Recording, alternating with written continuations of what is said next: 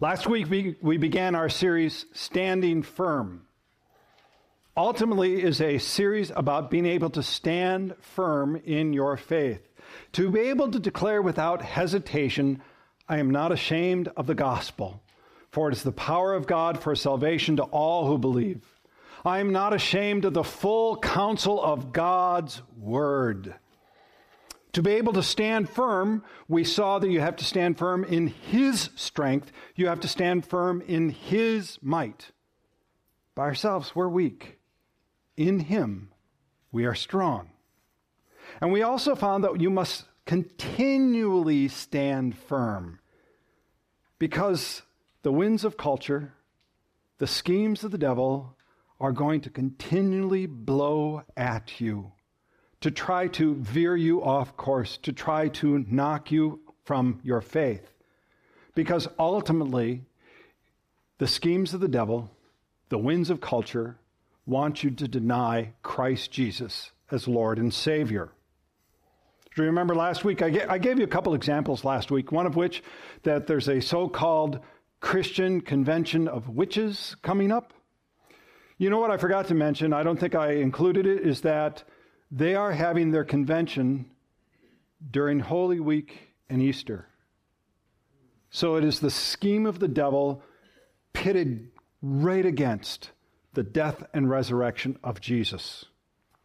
So, thus, Paul says this. He says, Put on the whole armor of God that you may able, be able to stand against the schemes of the devil. See, Paul before has said we've got to stand, right? We talked about the progression of sit, walk, and then stand. Paul says you are to stand, but now it is a command stand firm. To stand firm. He says to do that, you need to put on the armor of God. You have to understand, to be able to stand firm, you have to take action. This is not a passive, this is an active thing you are to do. If you take a look at the text, it says, Stand therefore, having fastened on the belt of truth, and having put on the breastplate of righteousness, and as shoes for your feet, having put on the readiness given by the gospel of peace. So when you take a look at that, the verbiage is this having fastened on the belt of truth, having put on the breastplate of righteousness, and as shoes for your feet, having put on the readiness given by the gospel brothers and sisters, this is a call to action. This is not just a, oh yeah, it's another lesson that we should just go through. God's word says you are called to stand firm. And the way you are called to stand firm is by the belt of truth, the breastplate of righteousness, the shoes for your gospel of peace. So today we're going to learn how to get dressed. That's what we're going to do. We're going to learn how to get dressed so we can stand firm. Now, the first thing that Paul says is to be able to put on a belt of truth, having fastened on the belt of truth. So, when a Roman soldier first got dressed, they had a tunic, short tunic, but what they did is they had to put on a belt or a girdle, very similar to what you see on the screen, a belt or girdle around the waist, and they cinched it tightly.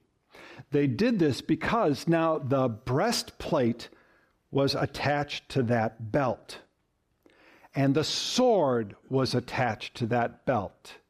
If they did not put on the belt firmly, they could not go out into battle. Let's.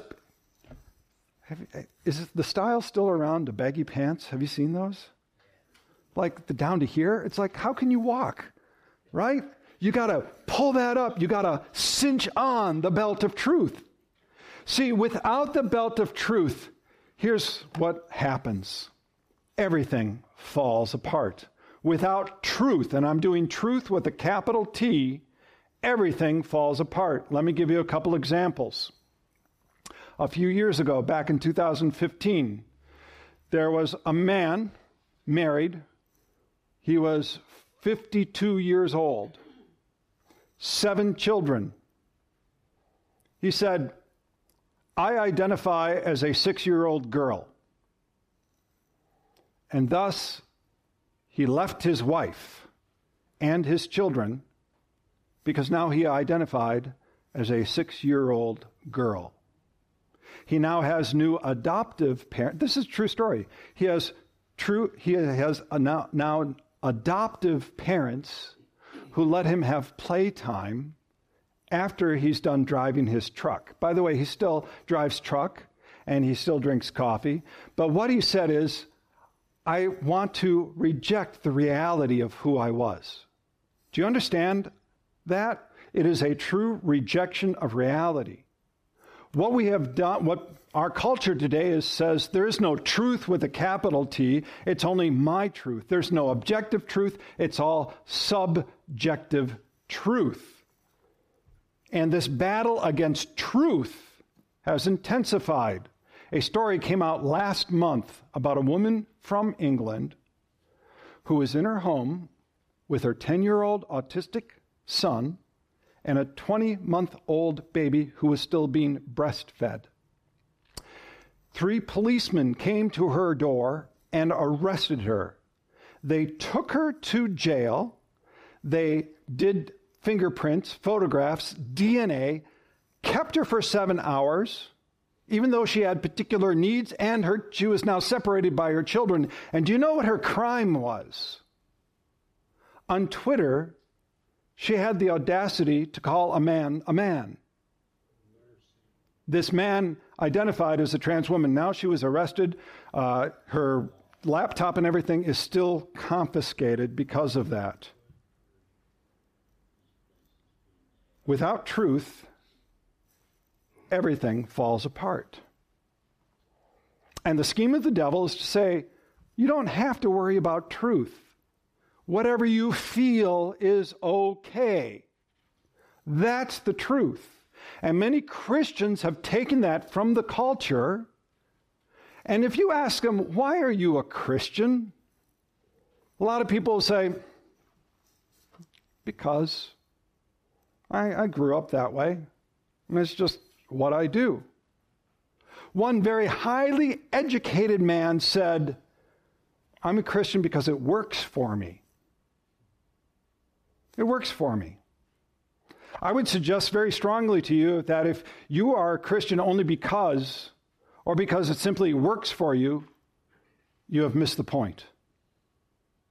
See, there's a fellow, and we've uh, talked about him before, J. Warner Wallace. He said, I am not a Christian because it works for me. I had a life prior to Christianity that seemed to be working just fine, and my life as a Christian hasn't always been easy. I'm a Christian because it's true. I'm a Christian because I want to live in a way that reflects the truth. I'm a Christian because my high regard for the truth leaves me no alternative. The truth. See, we don't stand in Christianity just on our opinions or preferences. It is either true or not true. And what Paul says here is that truth is the first thing you put on to be able to stand firm. It is the most crucial thing in all of our defenses against the winds of the world, against the schemes of the devil. But where does that truth come from? Do we find it internally? No. You've heard you've heard this phrase a lot. You shall know the truth, and the truth shall. Right? You've heard that from a lot of people. They have taken that out of context and used it to justify whatever they want, including being a six year old girl when you're a 52 year old man. Here is the actual scripture John chapter 8. So Jesus said to the Jews who had believed him, If you abide in my word, you are truly my disciples, and you will know the truth, and the truth will set you free.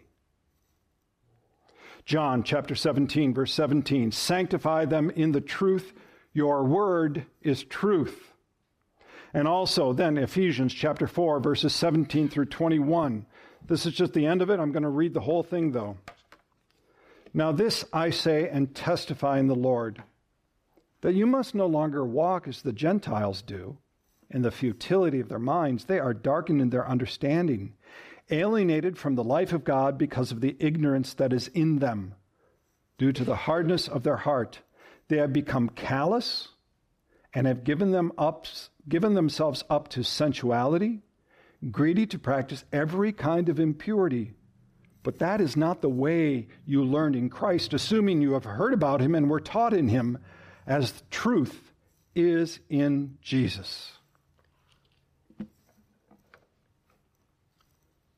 Jesus, God, is the source of all truth.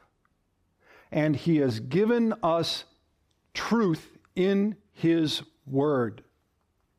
Heaven and earth will pass away, but my words will never pass away. His words stand once and for all and forever.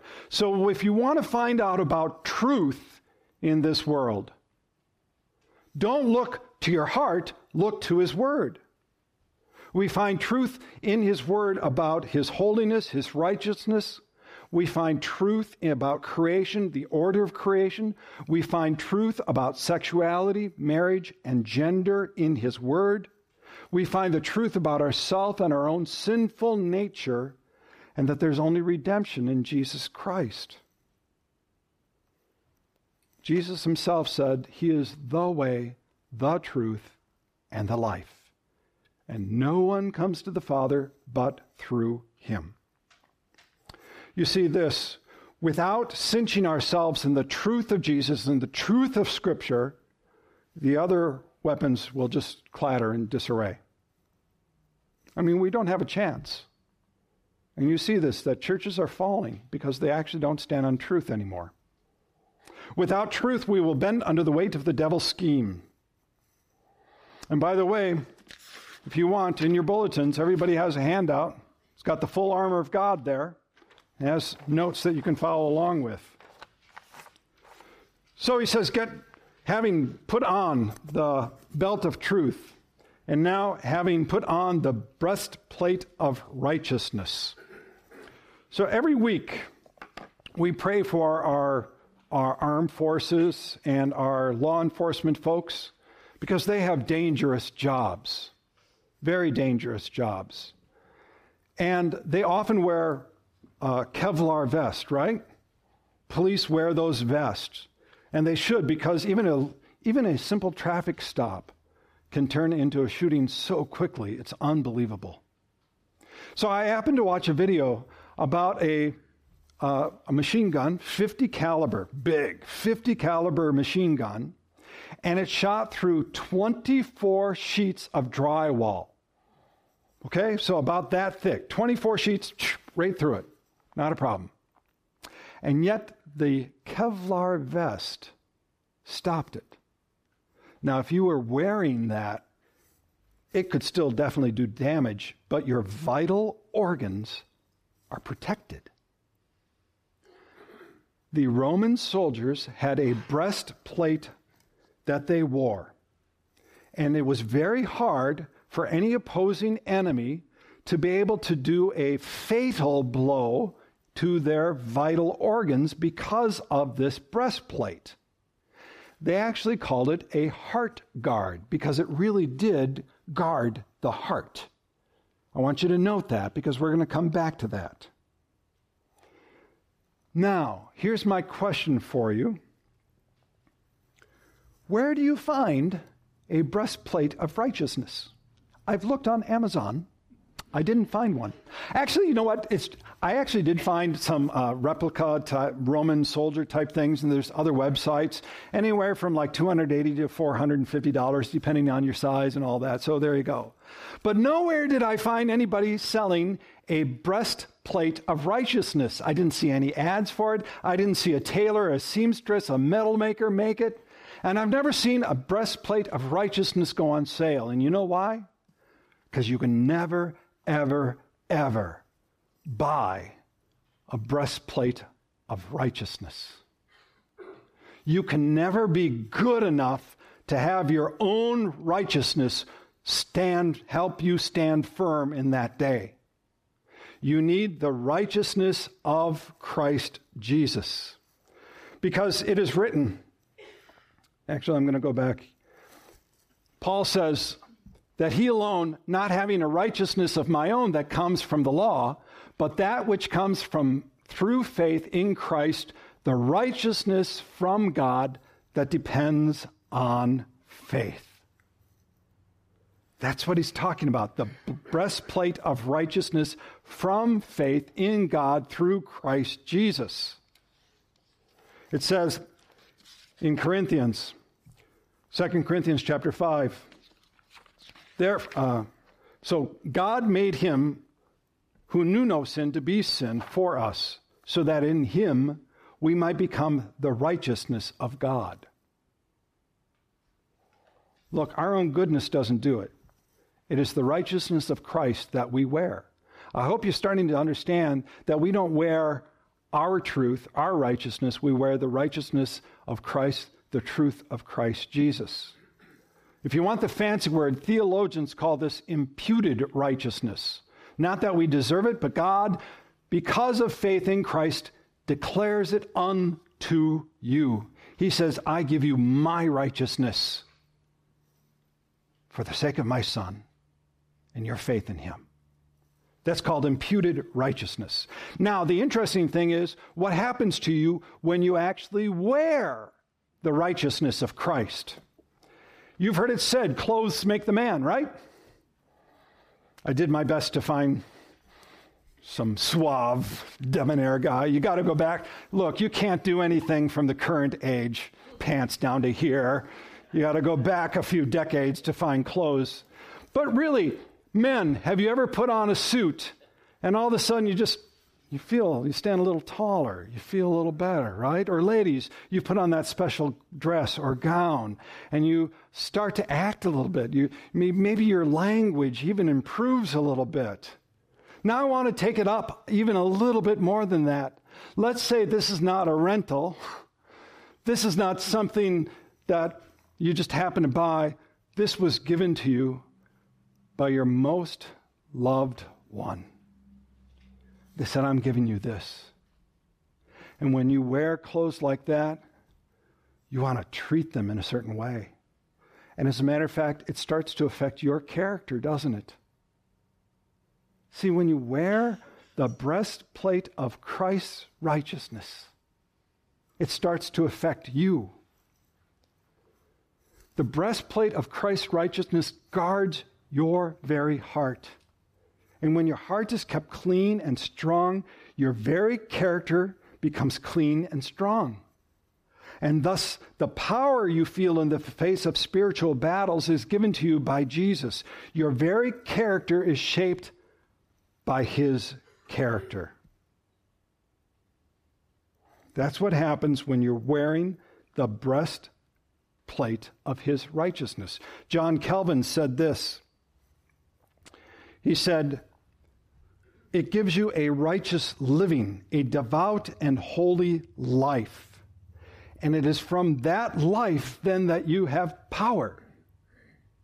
You have power to be able to stand up and say, This is the truth of Christ Jesus. That this is the gospel, and I'm not ashamed of the gospel. I'm not ashamed of the fullness of God's word, all of his counsel. See, if you're not in that righteousness, you, you don't have that strength to stand. Then you kind of go, well, maybe Christianity's just a preference. You know, here, here's one other point. One other thing is when you are living the, in the righteousness of Christ and living that righteous life, people notice. They notice you and they are either repelled by you, which some might be, but others are going to be drawn to you. All right, let's go on here. Shoes for the gospel of peace. And as for shoes for your feet, having put on the readiness given by the gospel of peace. Paul's reference here is to the Roman soldiers' shoes, which weren't just sandals. These were actually very thick soled sandals which had nails driven through them. So they, in essence, had studs. You know, like how baseball players have cleats and stuff so they can run, they can stand, they can be, have that power in the batting box. These are the, the shoes that the Roman soldiers would have had. It did a couple things. By the way, some people believe that it was the shoes that gave the Roman soldiers the ability to conquer because they were able to travel and go through tr- tough terrain and also stand firm in very unfirm terrain during the battles. Now, as Christians wearing these shoes, it's a different type of shoe, though, right?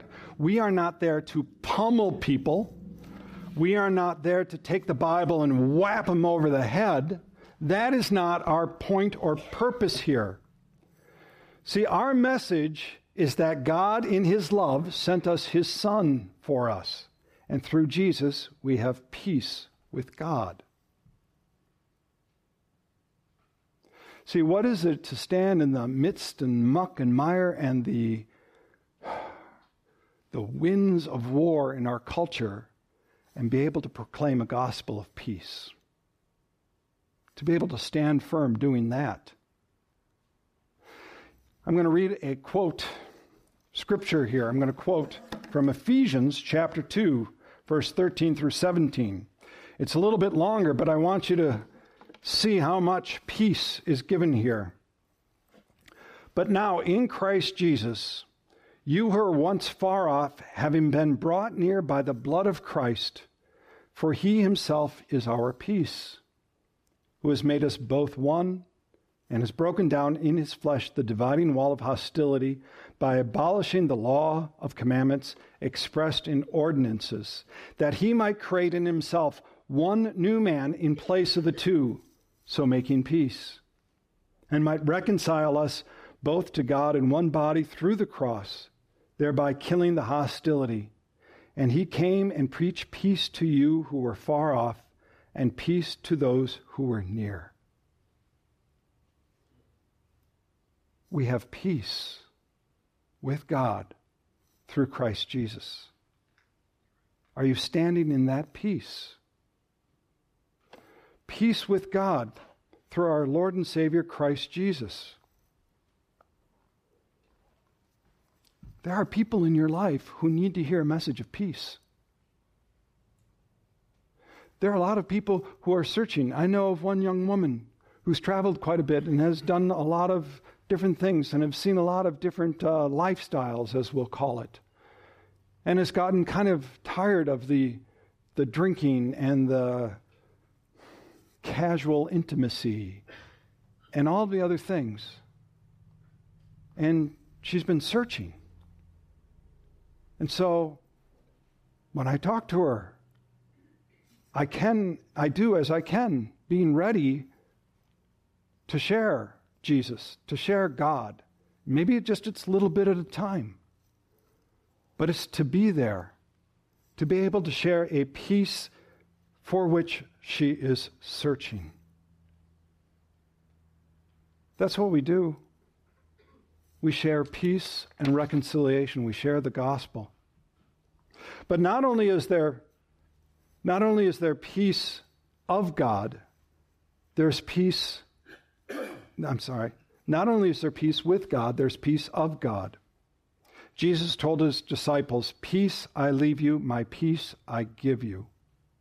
He gives us his personal peace. Do you remember we went through uh, stepping out in faith and talking about Jesus and the storms? And uh, in one story, by the way, he was in the boat, and what was he doing in the boat? Sleeping. Sleeping in the storm. What kind of peace is that to be able to sleep in the storm, right? It's a peace that knows that he has full sovereignty and he has full control. Even before Pilate, he stood there and he was not violent. He was still a man of peace. See, I don't know how you need to get dressed this morning. I don't know. But we do need to get dressed. We need to get dressed It says, Stand therefore, having fastened on the belt of truth, having put on the breastplate of righteousness, and as shoes for your feet, having put on the readiness given by the gospel of peace.